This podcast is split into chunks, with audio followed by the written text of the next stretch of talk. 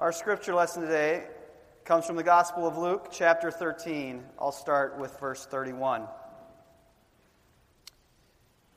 At that very hour, some Pharisees came and said to him, that is Jesus, Get away from here, for Herod wants to kill you. He said to them, Go and tell that fox for me, Listen, I am casting out demons and performing cures today and tomorrow and on the third day I finish my work. Yet today, tomorrow, and the next day I must be on my way, because it is impossible for a prophet to be killed outside of Jerusalem. Jerusalem, Jerusalem, the city that kills the prophets and stones those who are sent to it.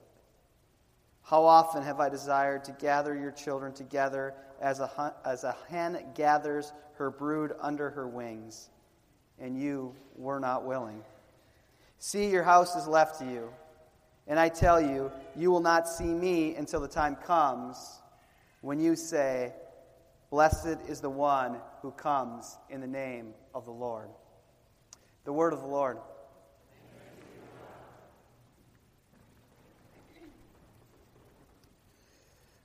Let us pray. Lord, bless us as we wrestle with your word. In hope and doubt, may we find ourselves bound to you, placed on the secure rock that is your life, death, and resurrection. Amen. So when Maisie, my daughter, was four years old, there was absolutely two things that she loved. Well, besides her mommy and sometimes her daddy when he wasn't putting her to sleep, if you would have asked her then, she'd tell you that Maisie, when she was four, loved Pink and Dora. Now, by Pink, I don't mean Pink, the punk pop star Pink that you hear on the radio, but the color pink. She loved to dress herself from head to toe in pink. And life could be no better than when she was draped in pink and doing the second thing she loved watching the children's cartoon, Dora the Explorer. Now, if you've never seen Dora the Explorer, you have no idea what you're missing. It's a show about a little girl named Dora who has a friend named Boots, who's naturally a monkey who wears boots, and they go on shape and number adventures.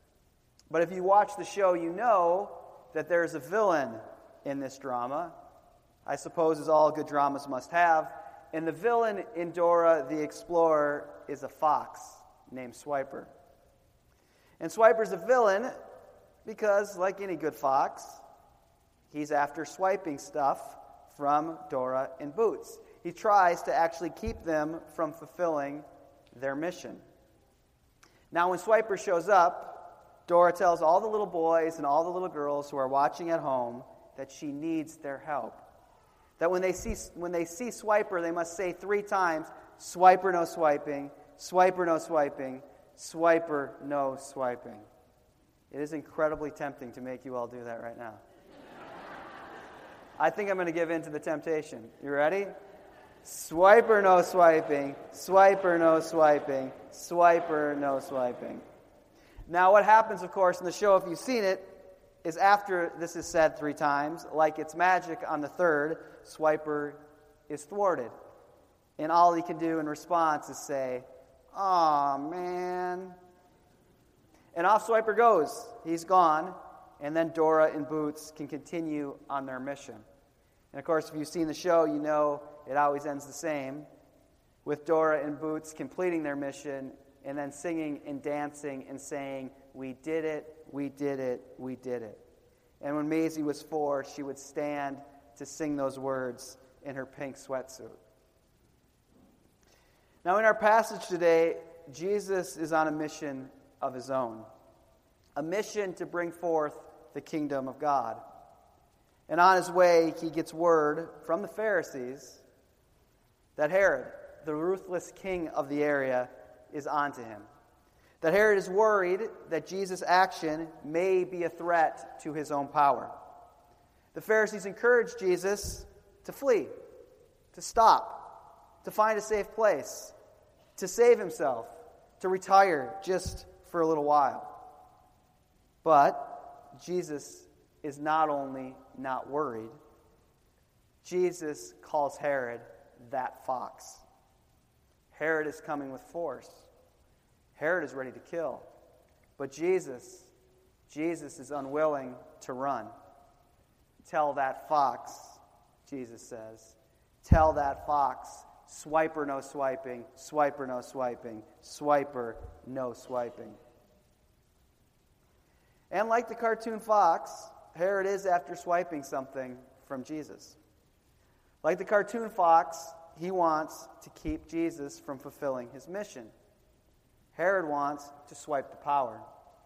Herod wants his own kingdom to continue, swiping Jesus from bringing forth the kingdom of God.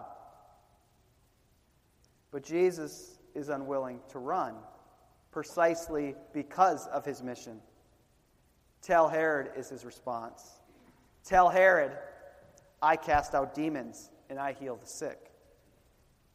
Jesus' action is about the coming of the kingdom of God. Jesus' action takes what is broken and what is maimed and brings it back to life, making it whole. Tell Herod, Jesus is saying, tell Herod, I know foxes. I deal with foxes every day. The foxes that I deal with foxes at every turn. The foxes that swipe people from their health, the foxes that swipe people from wholeness, the foxes that drive division in their person. I know foxes. Jesus' ministry is one that places itself within the reach of foxes that swipe, of forces in the world that swipe.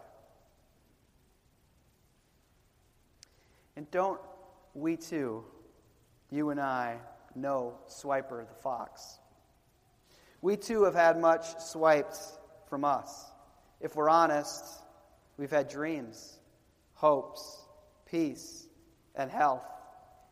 We've had that which once made us whole taken so suddenly away. Our lives and our purpose empty once a fox has come and swiped that which, what which once made us us, which made us whole. And don't we wish it was as easy as on Dora? That in the hospital room or the divorce court or the addiction center or the supervisor's office, we could just stop the words from coming from their mouth and turn the whole situation around by just blurting out, swiper no swiping, swiper no swiping, swiper no swiping. I'm sorry to tell you, but the tests show swiper no swiping, swiper no swiping, swiper no swiping. Our budget shortfalls mean that your position is going to be swiper, no swiping, swiper, no swiping, swiper, no swiping. But let's face it, that's just fodder for children's shows.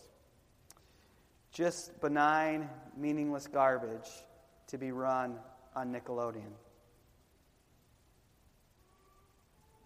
Or is it? Jesus says to Herod, that fox, that he knows foxes. That every day he tangles with swipers. And he acts. Jesus acts today. Jesus will act tomorrow. And Jesus will act forevermore. Jesus is saying that no force, no person will stop him. He will be found with all those that know what it means to have something some love, some hope, some health, some dream swiped from them. Jesus will risk all to be with those who, up, who are up against a fox. And while, like in Dora, where it takes three chants to send Swiper away, Jesus is actually telling his listeners that he too works in threes, three epochs of time. Jesus is confronting swipers that swipe today, tomorrow, and on the third day he will reach his goal. Today, today, Jesus is with and for you. Beside you as you bear your loss, as you stand with your hands empty and your heart broken, Jesus is found in your despair, binding your life to his, promising the blessing of the kingdom next to your despair. tomorrow. Tomorrow, Jesus will be present as well.